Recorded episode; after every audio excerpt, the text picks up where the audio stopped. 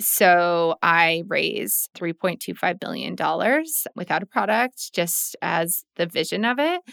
And in all honesty, that's low for building a financial product. Like, it's really, really expensive because we also built something direct to market.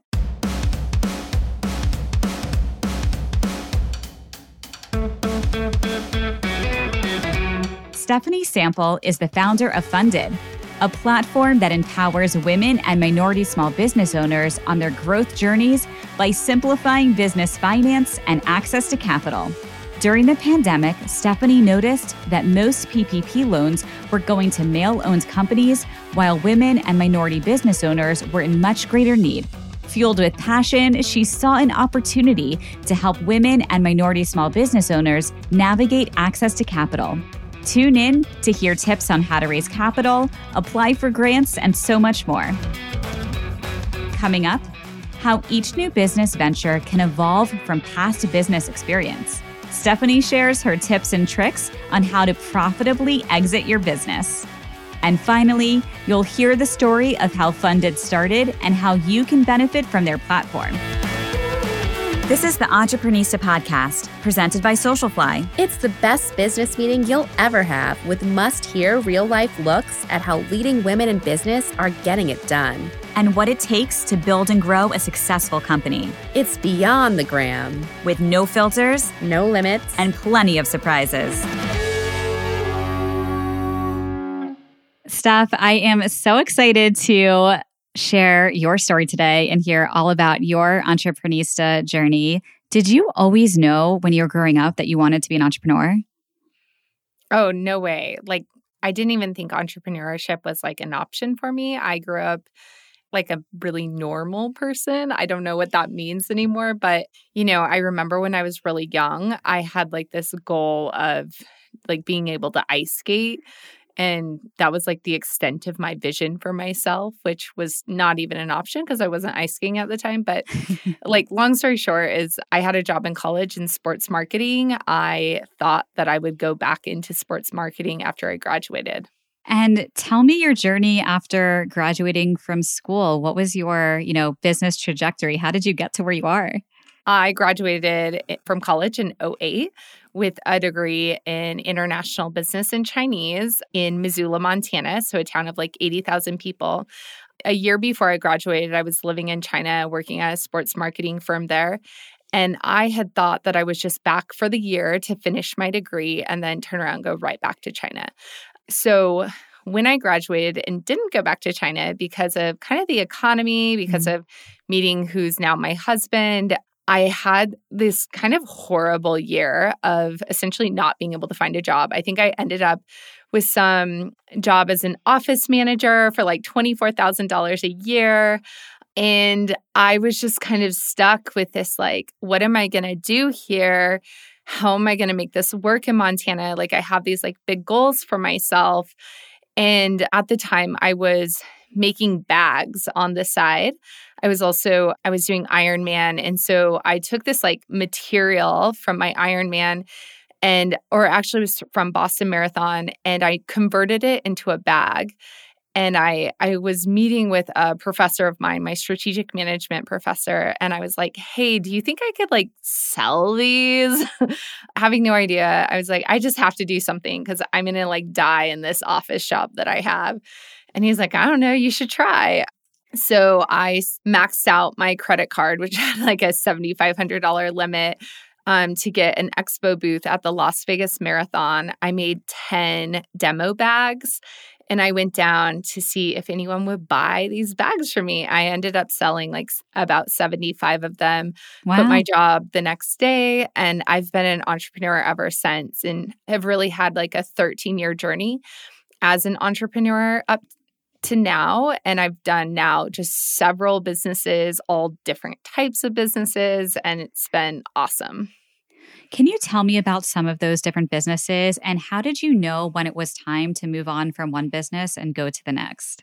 So I ended up as an entrepreneur kind of by accident. Like, I told you the story with the bags, but what also was happening at the same time was my now husband at the exact same time took over a family business. So overnight, While I was still in college, we also were owners of 7 locations of Taco Bells in Western Montana. Yum. And so, yeah. So we were really young.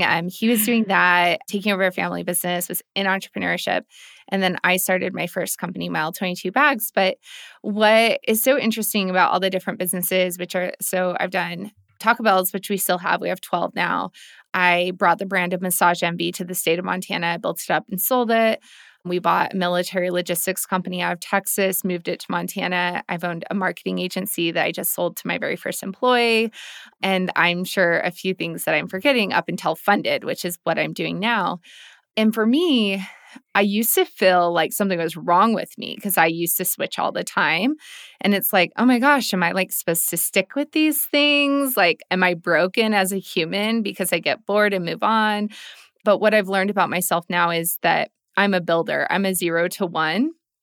And after it gets operational and profitable, it hasn't to date been something that has engaged me long term.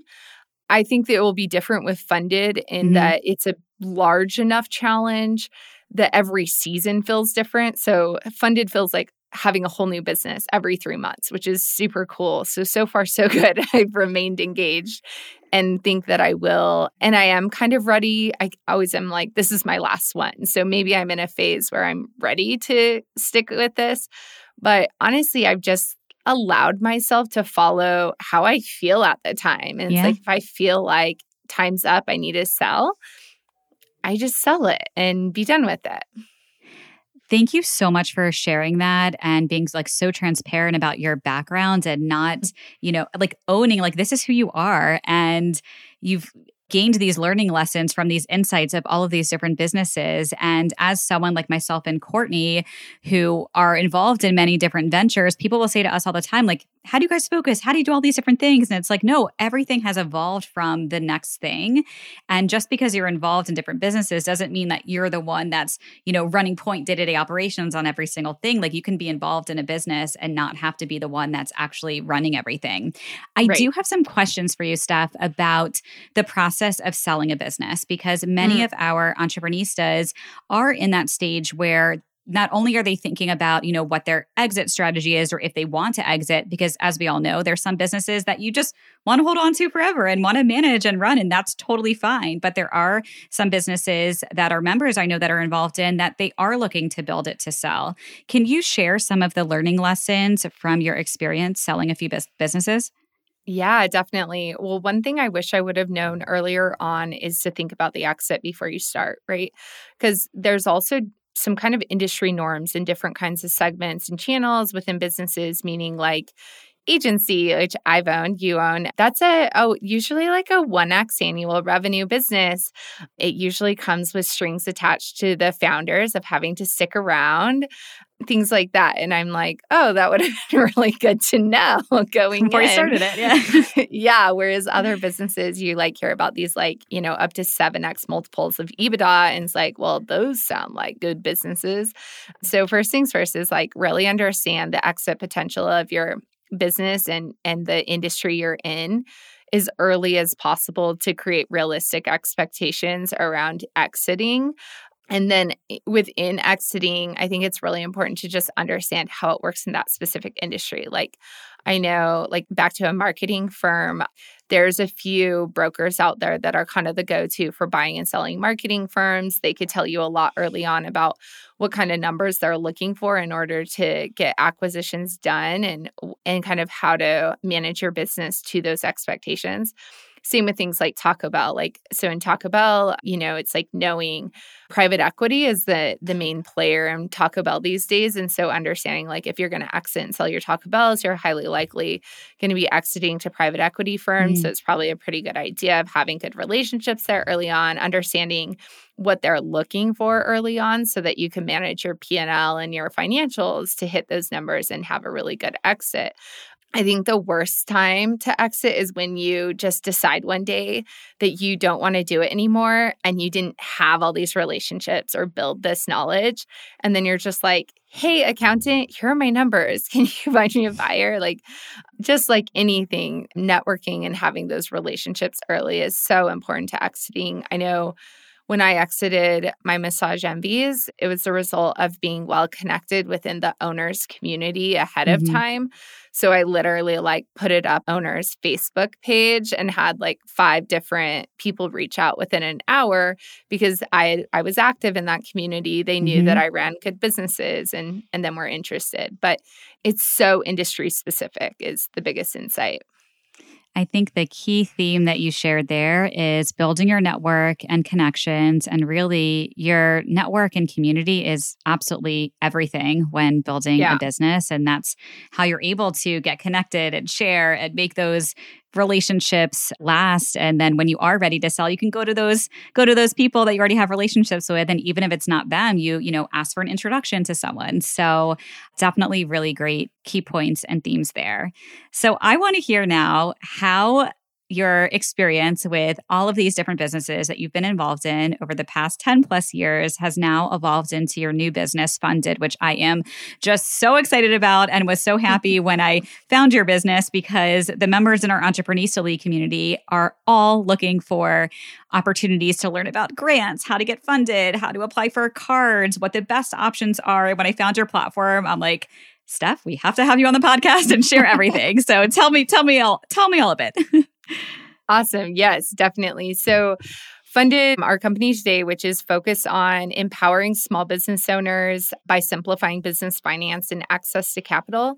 We specifically achieve this mission for companies with under 10 employees, which is a massive market, the most underserved market in the country, often kind of talked about in the financial space as not worth anyone's time, which really pisses me off, which is part of why I started it. And how Funded really came about is from being a small business owner all these years and as a female and really young female to be an entrepreneur. And then in Montana, which is totally generations behind the world in some ways, but in other ways, really amazing. I just had experiences, let's call them, along the way that were really frustrating. Why is my name never on loan documents of companies I own? Or, things like that happened to me over and over again. And before the pandemic, I had this experience joining a business network that essentially was all male, where it felt like to me and my experience that my gender was an issue. And I had this moment where I was like, Jesus, for 10 years, I've done everything right. I've worked my ass off. I've logged the hours. I was a good employer. I made a lot of money. I was, so good at running a business. And it was like, oh my gosh, nothing's ever going to be enough. What the heck? And I just got really frustrated. And then I had exited my Massage Envy, so I had more time on my hands. And so I started a nonprofit just to help other women entrepreneurs, mostly out of this negative experience I had. And that evolved into Funded during the pandemic when there was just this really clear moment where I woke up, I opened my Wall Street Journal app, which is pretty much the first thing I do every morning. And the first article was how the first round of the PPP loans essentially went to a bunch of white bankers who turned around and gave them to all their white male friends that were their clients. And there was this massive gap in the first round of PPP loans for minorities, for women, for ultra small business owners. The gig economy totally got left out. And these are the people that needed it most. Yeah. So it was businesses like mine got it really quickly. The Taco Bell business is what I'm talking about. And it was really frustrating to me. It was really frustrating experience of there's a lot of guilt associated with it. A lot of oh my gosh, this is if anyone in the world ever questioned how our financial markets really work, we all just saw. Yep. It was really horrible. And then the next thing I went to my inbox, which is, I'm an entrepreneur. It's the first thing I do right after I read news, maybe before.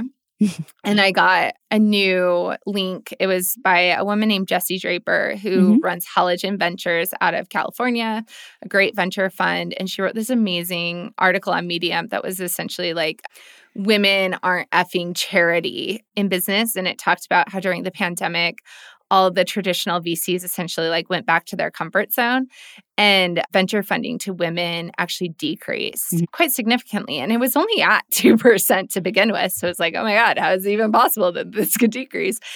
And I was just really pissed. And I turned to my husband and I'm like, I'm not going to be on the sidelines on this. Like, I have to do something. I have to be part of the solution.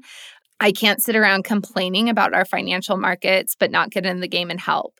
And that was kind of the starting point of Funded. And then it led to a lot of curiosity. I took a ton of meetings with people that knew a lot about what was going on in small business lending and access to capital.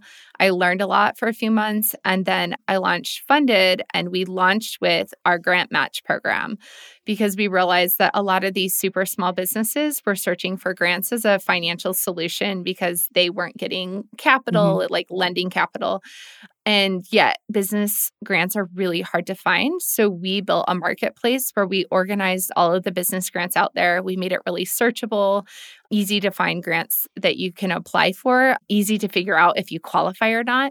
And we just tried to break down that barrier as a starting point before we went out and raised.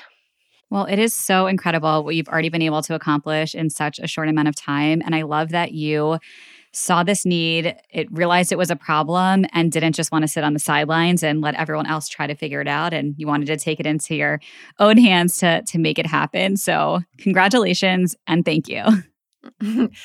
Yes, of course. It's been like so much work. I mean, I'm glad I didn't know what I was signing up for at the time. Courtney and I always say that, actually. She was just speaking on a panel the other day, and she said, the people asked, like, would you do it now? Had you known? And it's like, most people would be like, no, wouldn't do it. Yeah. But it's, you learn along the way, right? And it all works out. You just keep going, build your community, have your connections and resources, and that's all you can do. And you're on this path forward now. Up next, the playbook to a successful venture capital pitch. Hint, it's not just about the pitch deck. All right, Steph, I want to hear more about the process of getting this business off the ground, because you did just go through actually 2 rounds of fundraising. But before you even went through the raise, were you already starting to build the platform, or did you start the raise first? I learned really quickly that I was going to have to build something that was venture-backed, because in order, like through those few months of learning and a lot of just meetings, I learned like the small business lending space is a really low margin space, right? Because the loan amounts are low. And so it's like it had to be done at scale, which means you had to leverage technology in order to do it at scale. So I knew I was doing something venture backable. I also knew that only 2% of women were getting venture funding. And instead of being like angry about it, I kind of took this mindset of like, I have to play the game by the cards I've been dealt and win that way with the parameters kind of set on me. And so I kind of set out to de-risk what I was doing as much as possible. Of course, investors think it's for them, but it's actually for me because this is going to be a big commitment for the next 10 years of my life. So I wanted to make sure it was pretty much de-risked. So what we did was we first built the Grant Match program, pre-funding. I built it myself. I used a no-code platform. Which platform did you use? Webflow, and kind of just hacked my way through it. I did have a web design marketing background, so it wasn't impossible. Hired a freelancer from Upwork to kind of support me that was a developer. So we stood up the Grant Match program. We started getting users of it. And because one of the things I knew about finance, and specifically venture funding and finance, is that customer acquisition cost is one of the biggest problems for all of these fintechs. And investors kind of look at it and they're like, well, if it costs you $2,000 to acquire a customer and your lifetime value is only $2,100, is this really a venture scalable business? So we were like, okay, we need to prove that we could acquire and surface these businesses way, way cheaper than the market can. We could do it at scale and serve them really well and kind of add value to them. So we launched Facebook ads for our Grant Match program, and we showed that we could convert someone into our Grant Match program and help them find grants for under $1 a user. And then it was kind of spreading organically too, because it was really valuable to these businesses, which is great because that was the whole point. We wanted it to be helpful to them. So we first got 7,000 users of our Grant Match program. We dialed in the product we wanted to take to market, which was determined to be a business building card. So it's a business charge card that we consider an on-ramp for small businesses for their future finance. So it's like our card serves as a purpose for a business owner to essentially get their first business credit card that is not tied to them personally and is not tied to their personal credit score, to start having a financial product they could build credit off of that then will lead to future lending products. So we went out to the market and raised on that vision of building that product off of the success of the GrantMatch program. And then that was so we launched the GrantMatch program last May, and we started raising in September, and then we closed our round in November off of that kind of path and trajectory we wanted to be on. Did you survey those 7,000 people who had applied to be part of the program to ask them if this is a product that if you built it, they would use? Totally. So we didn't even know what the financial product would be. When people sign up for our GrantMatch program, which is still true today, the thank you screen is a survey. And we actually spent some money up front to learn how to do really good market research. Mm-hmm. So we have, I think, 7 versions of our survey now that have evolved. And so we wanted to specifically ask this segment, what do you need? What do you want? And then we determined our product from that. We learned a lot of these businesses didn't have a source of funding for their business, and in fact, didn't know how to get funding, that they were using a personal credit card for their business, and they would prefer not to. And then just so much other information from if they use accounting software, what kind of financial data do they find valuable that would help them run their business better? And so the product was definitely a result of what they told us, and even our product roadmap. So we have a key feature that we'll be adding onto the card, which is a lending product. And that too came directly from our community. That's awesome. So I bet when you did go out to raise and shared all of that data and information, investors loved seeing that. Yeah, I mean, you think so. As you know, raising is really hard.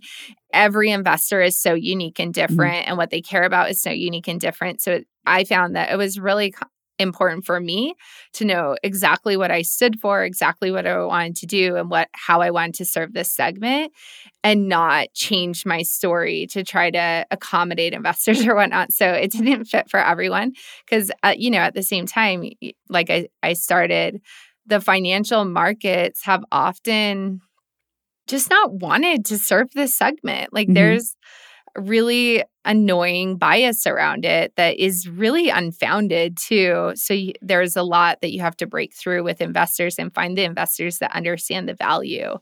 But it wasn't easy.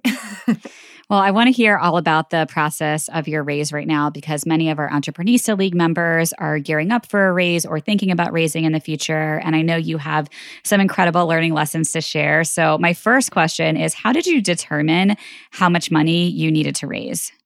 I think the markets determine it more than we do as founders, and what the markets want. I was building a financial product. The upfront cost of a financial product is massive. So I raised $3.25 billion without a product, just as the vision of it.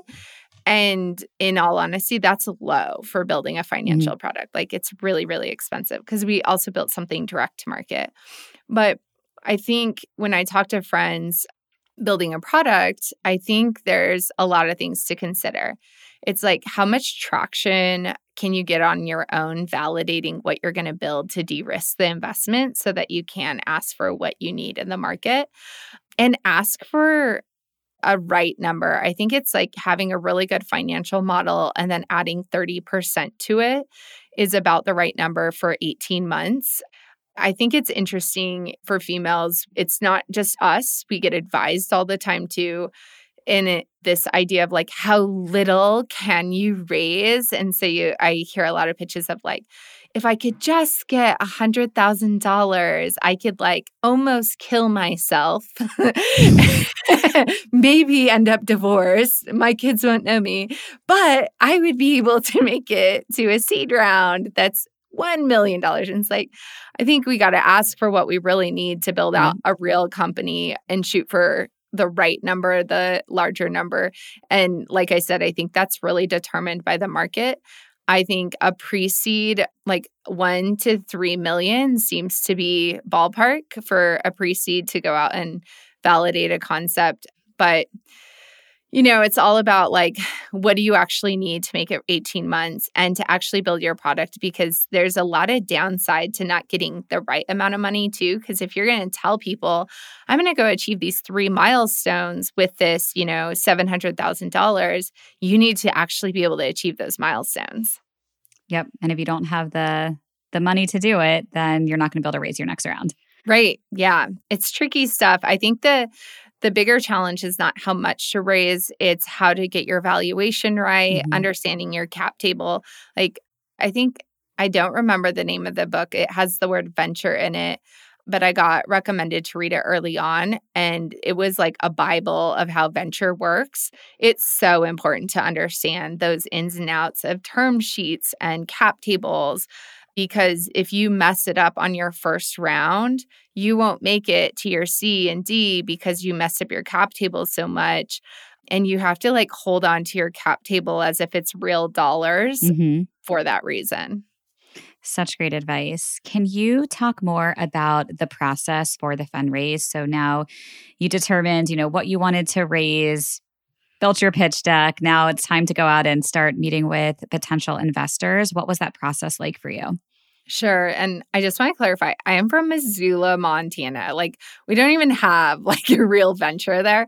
So if I can do this, anyone can do this. And I totally mean that, because it's not like I was in San Francisco or I went to Stanford. Like, if you looked at me on paper, pretty much everything was against me. I'm like, you know, a non-Ivy League school. I'm not technical. I don't have a co-founder. I'm a female, and then I'm in Montana, and I raised in the middle of the pandemic. So like, you have every X against you on paper from traditional, what VCs look at. So I am with you. If you can do it, anyone can do it. So tell everyone all of your secrets, the playbook you used, your learning lessons. This is, everyone's going to be listening. So tell us everything.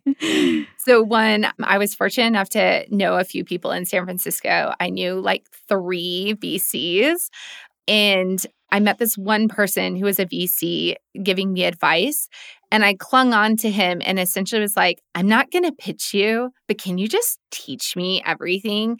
And that was way, way, way more valuable. He has since become a personal investor, but the point being is like, it was, he just laid it out to me. He's like, okay, you don't just need a pitch deck. You also need a data room. Here's what your data room needs to look like. Here's an example of one. Here's a list of all that you need to build before you go out and raise. Don't you dare go out and raise before you have a data room, because if the first investor asks you for your data room link and you don't have one, they're going to know you don't have like a good plan. Here's how you have to think about your financial model. Like, and he just laid it out. So I had a really well-organized data room. I was really thoughtful about what I was doing. I wasn't just like pitching a fake idea that this was venture scalable and a potential multi-billion-dollar exit. I modeled it and I felt confident about those numbers. But outside of like the deck and the data room, that's where their real work is. So I approached raising as like a competitive sport. I built a spreadsheet of all the potential VCs that could fund me. I did it through Crunchbase, where I was like, okay, they need to fund pre-seed or seed. They need to fund fintech. They need to have an active fund. It can't be like, you know, you don't want to go pitch a fund that's not even deploying capital. So I really narrowed down and ended up with a list of about 100. I exported that from Crunchbase, and I think I hired like a virtual assistant overseas to essentially go through and link to like that VC's LinkedIn, to like copy into the spreadsheet any connections I had with anyone at the VC that I could ask for introductions for. So I did that with the whole list. I then wrote like an intro blurb that was like a forwarding intro blurb, if I was going to reach out directly blurb, all these different ways. And then I'm in that same spreadsheet, I made a tab of like my best connectors. I identified about 25 people that could really make the biggest difference in making the most introductions for me. And then before I asked for introductions, I met with a whole group of VCs just for advice. I pitched them. I said, like, I just want feedback. And sometimes I think it's scary to do that because you don't want to lose any opportunity to raise. You're like, oh, I don't want to ask them for advice because then they can't give me money. But there was a woman in particular in New York from a really big fintech fund. And she was like, I just asked for advice from her, but she probably made 80% of the introductions for me. And then once I had all that dialed in, I went out and raised as if I had to have it done within a week. Like, I was very serious about it. Every morning I woke up and was like, how do I get another intro? And I like wouldn't leave my inbox or LinkedIn until I found like one more intro to ask for, one more connection. But you know what's so funny is the people, the funds and whatnot, I would have thought would have been like my lead investors or funders. It didn't shake out that way. I ended up mostly getting funded by the people that I had just built relationships with, been really authentic with and transparent with. And even my lead investor, I didn't even know he had a fund. I reached out to him asking advice on like a term sheet I got, I think. When you reached out and asked for advice for that person you're talking about now, was that someone you knew or just someone you found and you thought they could give you advice? I knew this person. So they were one of those like advisors along the way that I was just super honest with. And I'm like, hey, here's what I'm thinking. Like, can you give me some feedback on this? And I think I was even like really frustrated at the time and communicate that. I was like, gosh, like this is a really crazy process. It's really awful. Like he's like, hey, let's talk. Like I have an update for you too. So I was really lucky. I stuck with it every day as if my life depended on it. I never let up. I never started floating. Well, I'm seeing about raising. Like I was raising and I was confident. Did you give deadlines in those emails? Like, are there any, is there secret sauce to the emails you were sending? Like, I'm taking meetings between this date and this date, closing this round on this date. How did you build urgency? I hear a lot of that advice, and I got a lot of that advice too. This might be too transparent, but let's just go for it anyways. This woman who she's been like the most helpful to me. She was a founder at the time. She had just closed $20 million pre-launching a product. Someone connected me to her, and I got on the phone with her, and I was like, you know, playing this game, like doing all the things the way I got advised to. And she was like, just stop. She, I like hesitate to say this, but I'm going to say it. She was like, you are a white woman in Montana. You don't play by those rules. Like, you don't get to just be like, well, the market will determine my valuation. And she kind of called bullshit on this idea that I called me out on trying to play someone else's game and pulled me back to that idea of like, I'm going to play this game by the cards I've been dealt, which obviously is super unfortunate. And that's like a whole different conversation. But she gave me some hard advice on like, you need to just say what you need. You need to be clear. You might make people nervous or I don't know. Like, but anyways, long story short, I lucked out in that I'm really not capable of being anything but authentic and transparent.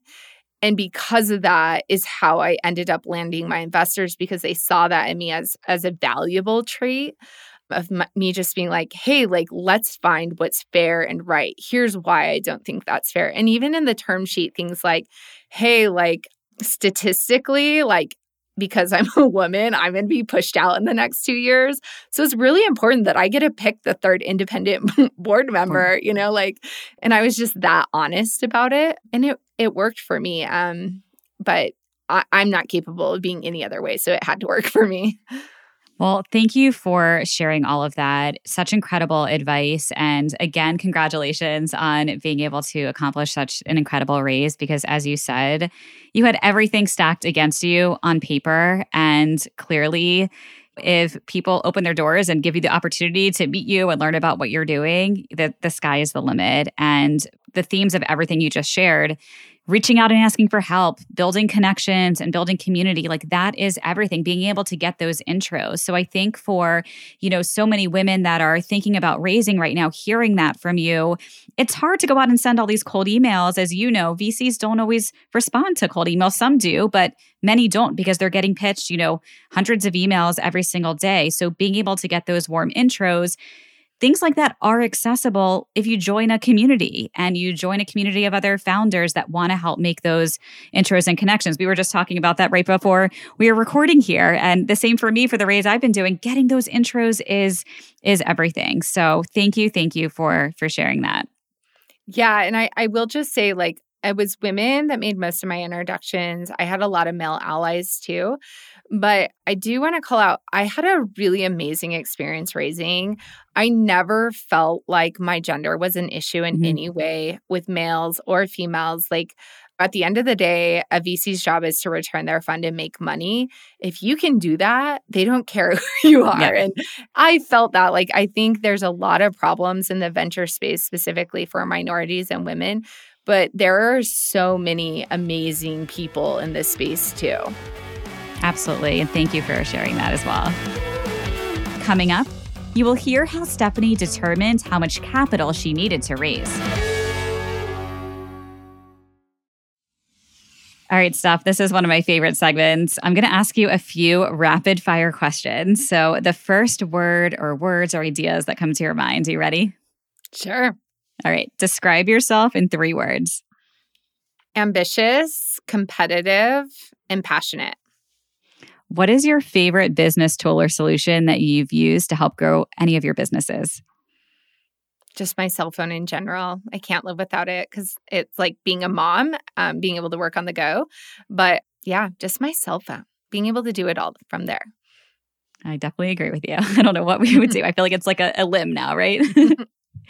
All right. Very important question. Coffee or tea? Coffee. Is there an app on your phone that you can't live without? Email. Does that count? Yeah, that definitely counts. And finally, do you have a hidden talent? No, I really don't. I don't think I do, at least.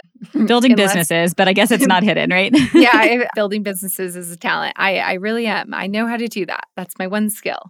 It's awesome. I love it. All right, back to our regular questions. So you just mentioned you're a mom. I would love to learn a little bit about how you, I don't even want to say balance it all because it's really more like work-life integration now. So how is your life integrated? How do you manage your day? You know, it's like an ever-changing topic, and I've had seasons. So my kids are 8 and 10 now. And I feel like I've lived 12 different seasons within that, just depending on what my husband is building at the time, what I'm building at the time. And it seems to evolve just like day to day. I wish I had really great advice here, but me, like most, it's just really exhausting, right? Like I want to totally be there for my kids. I want to be around, and I also want to work really hard. And so I think I've mostly taken the approach that I've always taken in life, which I definitely took in school, where like in college, I was the one that like sat in the front row and just paid attention and was like doing my homework as the teacher was teaching it, because I didn't have time to do homework at night because I had jobs and I had to pay for my own college. And I kind of feel that way about work now too. Like the, you know, call it the 8 to 10 hours a day that I'm working, I am like so focused. I'm so on. I'm working really hard. And then I try to just check out and go be with my family and whatnot. But my partner is obviously a big support there. He has to be. You know, he takes the kids to school, picks them up, like, and he's working really hard, especially this year, to manage just like the mental stress of it. Cause that's the one where I'm like, please, somebody tell me. It's the like, how do I not think about, oh my gosh, like my husband's on a plane at 4 p.m. Wednesday, but I'm flying back in to home and I won't land at 8 p.m. And so I'm really stressed about where my kids are going to be from 4 to 8 and who's going to pick them up. And what if I'm on a plane and the like school doesn't release the kids? Like, I would love to learn how to release that stress and just kind of go with it the way my husband does, because it always works out. And he's just like better at it than me. And I don't know. So long story short, I don't know. Like, I am like figuring it out every day, and it's really hard.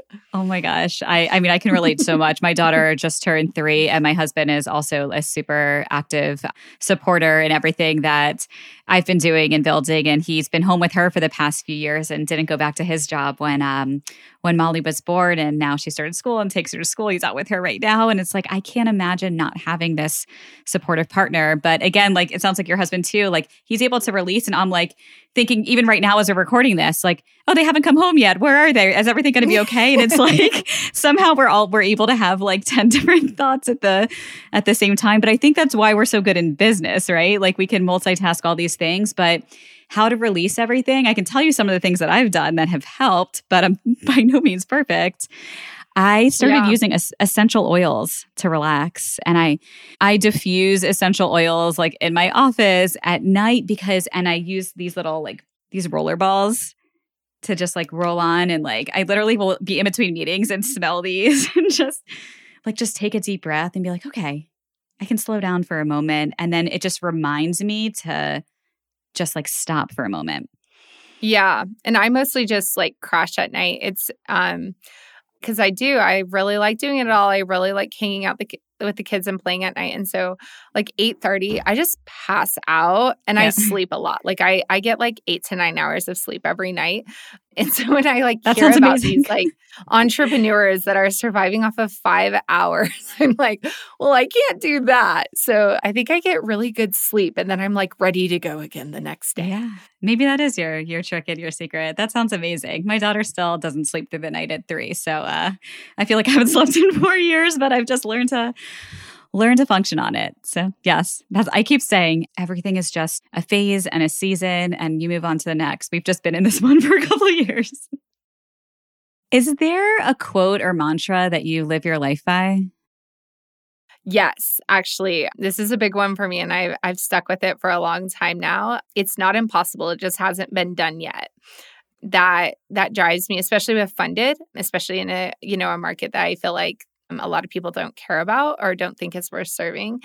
I think in a lot of spaces, that idea of like, okay, just because it hasn't been done doesn't mean it can't be done. I love that. I just wrote that down in my notes section here. So I'm going to be looking at that. I love hearing these mantras. Mm-hmm. Is there something that you're most grateful for every day? Just the opportunity. I feel, if anything, like a lot of people, I feel privileged to get to do what I'm doing. And there's like guilt that comes along with that, but also a lot of gratitude. Like, I'm lucky to get to be doing this. I'm lucky to have gotten funding. Like, so it's like, especially with Funded right now, it's a really stressful time. We're a month away from our card launching to the market. And it would be really easy right now to just be like, I'm exhausted. This is like, oh my gosh, there's a new problem every 10 minutes.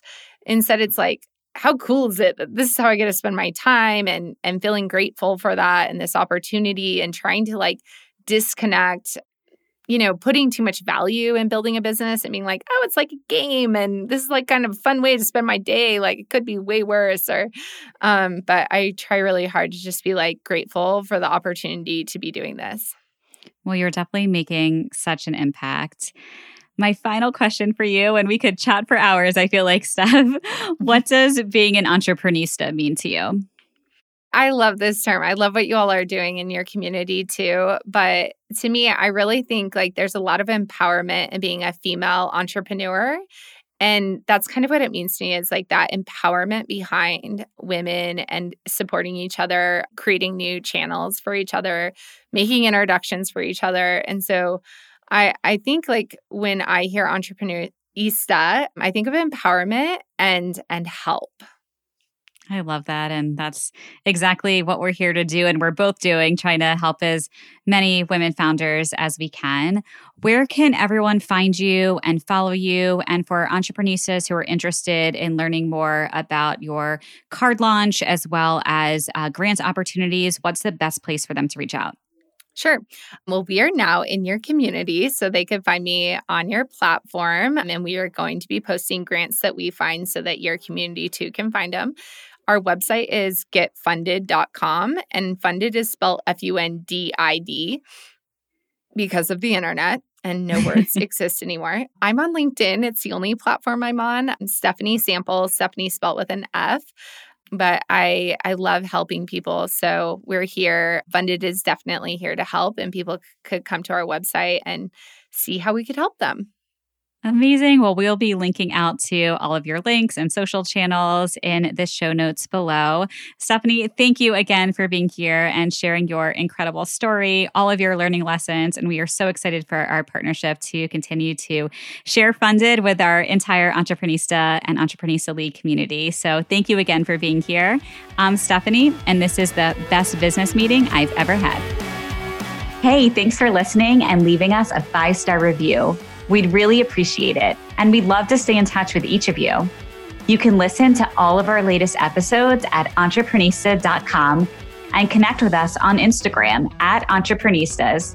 We'd also love to invite you to join the Entreprenista League, our private membership community for trailblazing women. You can head over to Entreprenista.com/the league. We'll see you there.